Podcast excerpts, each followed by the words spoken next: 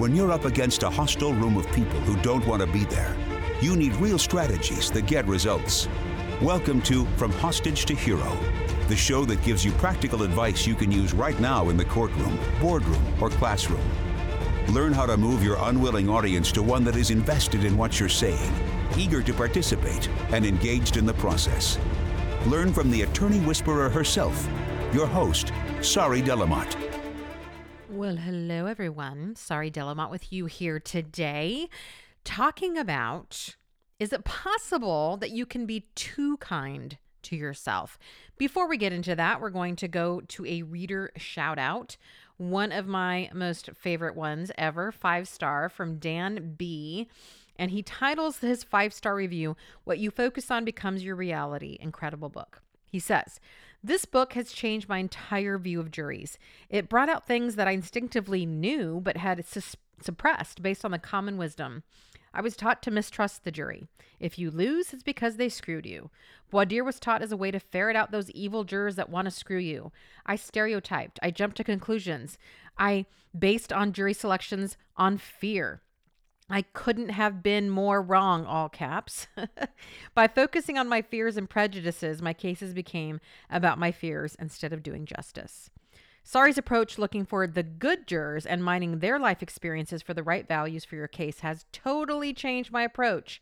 By looking at them as inherently good people who want to do the right thing, Sari's approach turns your fear into hope. Before being indoctrinated in law school in my early career, I thought people are ultimately good.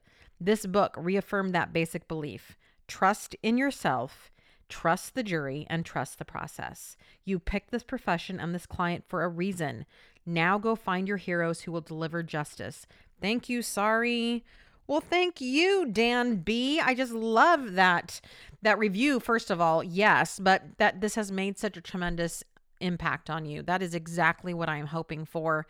And if you've not reviewed the book recently, recently, ever, or recently, please go to trialguides.com and do that. And you can also review the podcast wherever you are listening. All right. So last week, we talked about this concept that I'm giving up and that maybe you should too. And if you haven't listened to that podcast, I would go back and listen to it because it's all about the concept of having a goal and having this goal just absolutely torture you. In some of our cases, for many, many years, I talked about a goal that's tortured me for 20 years and just makes us feel bad. And that if that is in fact the case, that you need to drop that shit as soon as possible and get on your merry life, having your fun, fulfilling, happy life instead. Now, of course, that would bring up for many people, well, Sari, if we if we do that, we'll we'll never achieve anything. I mean, if we just gave up when things were hard, then how would we ever achieve anything? And this is also true um, when I was speaking at a a law school recently, well, a couple months ago. And I was talking about this concept of self love that I teach all y'all and that I'm learning myself right along with you. And one of the students in the class said, Well, if we love ourselves as is, why would we ever get any better?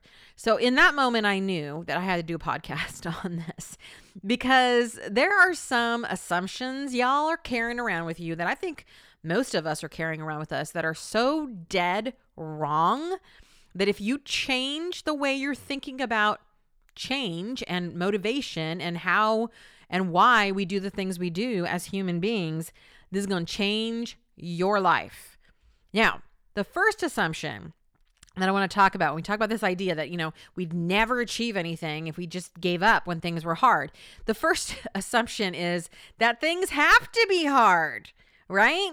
We, you know, hard work. That's the big one for you trial lawyers. You know, that's a big value of yours. When I ask you what your values, hard work is value. You know, we have to be hard on ourselves, right? And and that brings us really to the second assumption, which is being hard on ourselves is somehow motivating, even. That when we're hard on ourselves, that will motivate us to change. And that brings us to the third assumption, which is the reason we have to be hard on ourselves and the reason why we have to motivate ourselves through this being hard on ourselves and being horrible to ourselves is because inherently we're lazy. That's the big problem, right? We're lazy, and if left to our own devices, we would never do anything. And that's why we have to quote unquote work hard and be really hard on ourselves. It's all fucking bullshit. And I'm going to, I'm going to prove it to you today in today's podcast because here's what I think you don't get is that being hard on yourself is the exact opposite of what will actually create change in your life or what will actually bring new goals or achievements into your life. So, one of my favorite books in in in the universe is Atomic Habits by oh, what's the name of the guy? James Clear. And so he talks about the science of how habits work. And he talks i'm going to read a little bit from the book. He says the process of building a habit can be divided into four simple steps. Cue like cue craving response and reward. All right so he says this four step habit, or pattern, I should say, is the backbone of every habit, and your brain runs through these steps in the same order each time. First, there's the cue. The cue triggers your brain to initiate a behavior. It is a bit of information that predicts a reward. Our prehistoric ancestors were paying attention to cues that signal the location of the primary rewards like food, water, and sex. Today, we spend most of our time learning cues that predict secondary rewards like money, fame, power and status, praise and approval, love and friendship, or sense of personal satisfaction. Now, your mind is continuously analyzing your internal and external environments for hints of where rewards are located. Because the cue is the first indication that we're close to reward, it leads naturally to a craving. Cravings are the second step of the habit loop, and they are the motivational force behind every habit. Without some level of motivation or desire, without craving a change, we have no reason to act. What you crave is not the habit itself, but the change in state it delivers.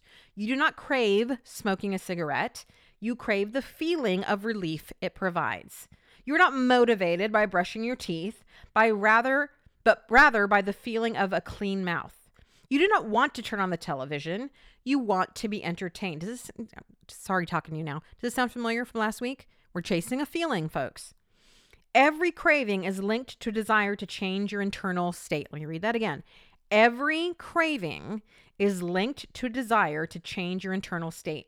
This is an important point that we will discuss in detail later, he says in the book. So you're going to have to find out what that is if you buy the book. He continues, though, cravings differ from person to person. In theory, any piece of information could trigger a craving, but in practice, people are not motivated by the same cues. For a gambler, the sound of slot machines can be a potent trigger that sparks an intense wave of desire. For someone who rarely gambles, the jingles and chimes of the casino are the background noise. Cues are meaningless until they are interpreted. The thoughts, feelings, and emotions of the observer are what transform a cue into a craving. The third step is a response.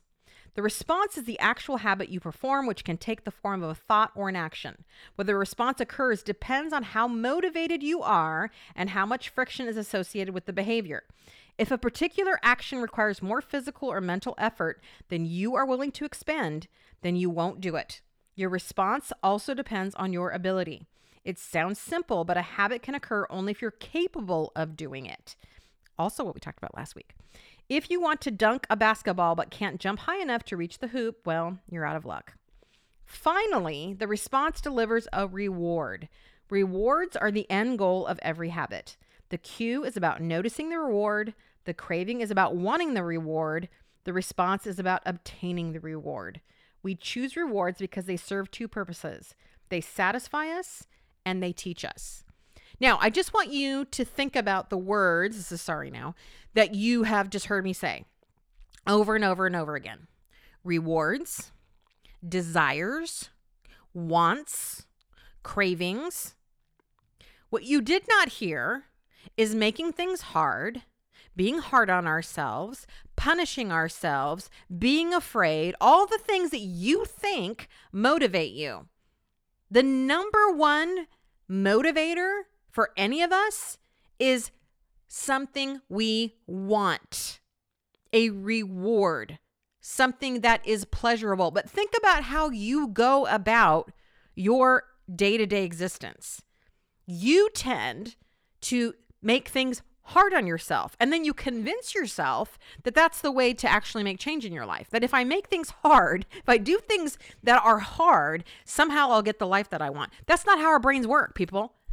That's simply not how our brains work. Our brains are wired, right, to keep us alive, first of all, but also to bring us pleasure and to bring us things that make us happy and fulfilled and fun. But we somehow have this backwards idea of how this works.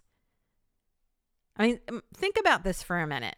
Now, I was just at Canyon Ranch for my 50th birthday, and I had a hypnotherapy session, which I'd never had done hypnotherapy. And there's not much you can do with hypnotherapy when you just do one session, which is what she told me, because hypnotherapy is like creating a habit. It takes many, many sessions to actually create a, a change in your brain. And that's really what it is. It's like deep level visualization about how you want to be. But she said something to me that just so pinged me. And I, I just thought, I'm going to bring this back to my people. She said, You know, the number one way to change anything? And I said, Ooh, what is it? And she said, Joy. Joy. We move toward things we want. When something is painful or hard or or well, painful or hard, we don't move toward that shit. We move away from that. Nobody wants to be in pain. Nobody wants to be in things that are difficult. We try to avoid that shit like the plague. So why do we believe that being hard on ourselves is the way to achieve our goals? And more importantly, that it's somehow going to to to if we're too kind to ourselves, it's somehow going to prevent us from getting where we want to go. And we've got this backwards, where this whole hard things have to be hard and hard work, right? I mean, when I think about of the achievements in my life, uh, my writing my book, okay, um, losing the weight that I have lost up to this point, creating the business that I now have that it's incredibly successful. I want to say to you right now, then listen up that those things were hard, many of those things, not all of them, but it's not that they were hard that I ended up doing it. Meaning, writing a book is hard, y'all. It's hard. It's hard to do. But it's not that it was hard or I had to be hard on myself to make myself write it. It's because I so wanted to get my ideas out in the world that I overcame how hard something was because my joy, my my desire, my my wanting to get my ideas out in the world was greater than the difficulty of actually writing the book. Things don't have to be hard. Sometimes things are hard. And it's our love for ourselves and the process and the thing that we're trying to create that carries us through. Let me say that again. Things don't have to be hard. Sometimes things just are hard. And it's love that gets us through. It's love that overcomes that. It's love that creates the fire that sat me at my desk every day for 13 months writing, even though sometimes that shit was hard. I mean, my business, right? I don't, I don't, I didn't create a business because I wanted to make money right? I mean, that's a big part of it, right? We we, we want to make sure we pay the bills, sure. But that wasn't my primary goal in creating my business, right? If it was, I would have given up a long time ago. There are easier ways to make money than running your own business. Do you run your own business? You hear me? You feel me? If you do, you know what the hell I'm talking about. There are way easier ways to make money. So, is it hard to create and run your own business? Yes. But it's not that that's why I was successful. I wasn't successful because I was hard on myself going through that process. The only reason I was successful is because I love what I do. That's what carried me forward. Love is the answer here. That's what gets us through. When I lost the weight that I lost, and I've been able to keep that off pretty much, I had the time of my life. I was having so much fun when I was doing that. It was it was the only time I ever lost weight in my life. Every other time when I've tried to make it hard on myself, when I've tried to like, you know, cut out all the foods and exercise like a maniac, I wouldn't last two weeks and then it was over. This time, I was actually able to get it off and keep it off. Why? Because I was loving myself through the process. See, when, when we think that it's possible to be too kind to ourselves, it's because we're carrying around these ideas that things have to be hard, that we're inherently lazy, and that if we're not hard on ourselves, then we're just going to stay these blobs that never achieve anything. Let me give you this example Michael Jordan. Okay, I'm trying to think of like, and you know how I am with the sports metaphors. I'm going to try here, but I'm trying to think of like one of the best athletes of all times. Just think of Michael Jordan. He played football, right? Kidding. I know that he's a hockey player. But, anyways, think about, I'm joking. Think about Michael Jordan at his top of his game, right? He was the best shape in his life. He was totally winning. I think he was with the Chicago Bulls, right? I think so. He was winning nearly every game. He was completely, nearly unstoppable. He is like near perfect. Okay. Do you think that when you achieve that, or if you ever achieve like near perfectness, like what I'm telling you right now, you are perfect right now as is, that at, from that place, you would be like, you know what? I'm so perfect. I'm just going to sit here and do nothing. That, that's what that lawsuit was afraid of. If we accept ourselves as we are Sari, then we'll be never motivated to do anything great. Michael Jordan was near perfection. He didn't just sit on his ass and go, you know, look at me, I'm perfect. I'm going to just sit back now because I achieved it. I'm just so perfect and not do anything. No, he was like, what can I do from this place? I'm at the top of my game. What can I achieve from here? In fact, didn't he go off and like try to play baseball or something? Like he wanted to do more great shit. See, there's that other belief that if I actually accept myself and I'm really nice and kind to myself as is, then I'm somehow going to lose my motivation. I'm, I'm somehow not going to do other thing. He went and played a whole other sport that he didn't have any experience in. Because he was like, I'm so great at this. What else could I be great at? And I actually don't think he was very great at, at baseball, if I, if I remember correctly. But the point is, is that love of himself and acceptance of his greatness made him do that. Not telling himself how shitty he was, how lazy he is, right? We think that when we say, I'm going to be nice to myself, I'm going to accept myself as I am, that that's going to somehow stop our progress. I'm telling you right now, that is the key to everything. When you love yourself, when you actually have your own back and you think you are the greatest thing since sliced bread, you will want to do epic shit. You will want to go, what can I do from this place? When you release all the fear, all the societal expectations, all the shit you've been carrying around, all these myths about what it means to actually be great, and you go, I'm great now, you're to feel so light and so free that you're going to go do things you never even thought possible. That's what love does. That's what I'm teaching you. That's why I want you to be kind to yourself and that it's not possible to not be kind to, to not to be too kind to yourself. And guess what? You don't also need to constantly be improving. You can be a ball of self-love that walks around loving the shit out of yourself and never achieves a single other thing on your time here on earth. And that would be an absolute, totally complete way to live if that's what you choose. Don't let anybody else tell you that the whole goal is to constantly be achieving and improving. If you want to go out and do epic shit, you got to love yourself there. If you do not want to go out and do epic shit, you can love yourself as is. There is nothing wrong with just walking around, loving yourself for no other fucking reason because you exist. I love you because of that reason. You don't have to do anything to prove to me that you're worth being on this earth, that you're worth being loved. And neither do I, and neither does anybody. That's the point I'm trying to get across here. You know, when I looked up the word kindness, because I was trying to think of do I want nice or kind? Can you be too kind to yourself? Can you be too nice to yourself? I went with kind because I loved, uh, nice was like this kind of passive language, but kind, the definition of kind, friendly, generous. I loved that. Considerate. How friendly are you being to yourself? How generous are you being to yourself? And that could be buying you lovely things that make you feel great. It could be giving yourself lots of room when you make mistakes. How considerate are you to yourself?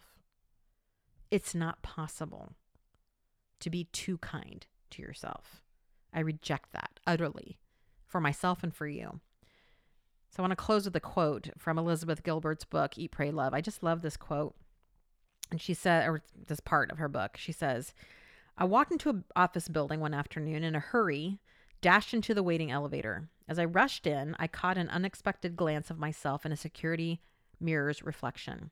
In that moment, my brain did an odd thing. It fired off this split second message Hey, you know her. That's a friend of yours. And I actually ran forward towards my own reflection, reflection with a smile, ready to welcome that girl whose name I had lost, but whose face was so familiar. In a flash instant, of course, I realized my mistake and laughed in embarrassment at my almost dog like confusion over how a mirror works. She says, Never forget that once upon a time, in an unguarded moment, you recognized yourself as a friend. And I don't want you to forget that either. The first person you need to make peace with is you.